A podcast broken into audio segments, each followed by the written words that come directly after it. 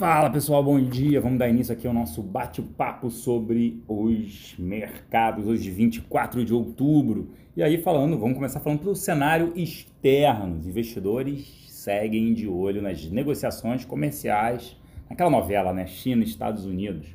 E é óbvio, de olho mais aberto ainda em relação às negociações do Brexit, que muito provavelmente não será implementado até o dia 31 de outubro, que é a data limite para a saída.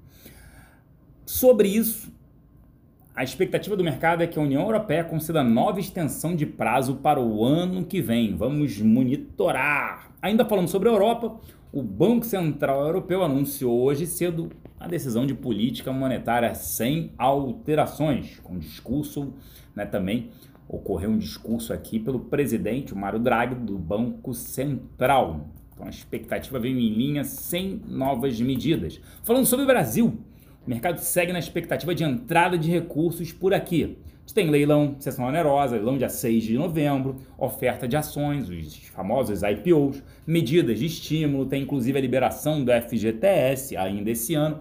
Ou seja, o cenário interno segue sim positivo. Inflação controlada, juros baixos, atraindo investimento para cá. Precisamos de licitação, concessões, rodovias, ferrovias, portos e aeroportos e petróleo para gerar emprego, fazer novamente a economia crescer.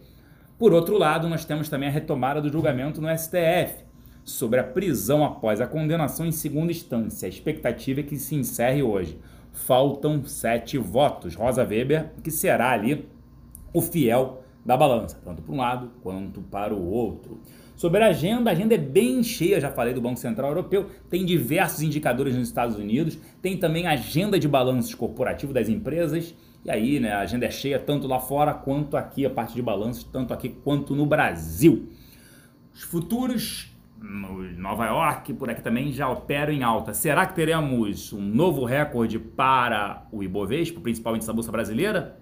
Acredito que sim, estamos chegando próximo aos 110 mil pontos, nunca antes na história desse país. Porém, a bolsa está num patamar né, renovando o recorde histórico em reais, em dólar ainda tem ali o que a gente chama de upside em relação ao dólar. Eu fico por aqui, isso interessa ao estrangeiro. Fico por aqui, um grande abraço a todos, excelente quinta-feira e sigo otimista com exposição em renda variável. Um grande abraço e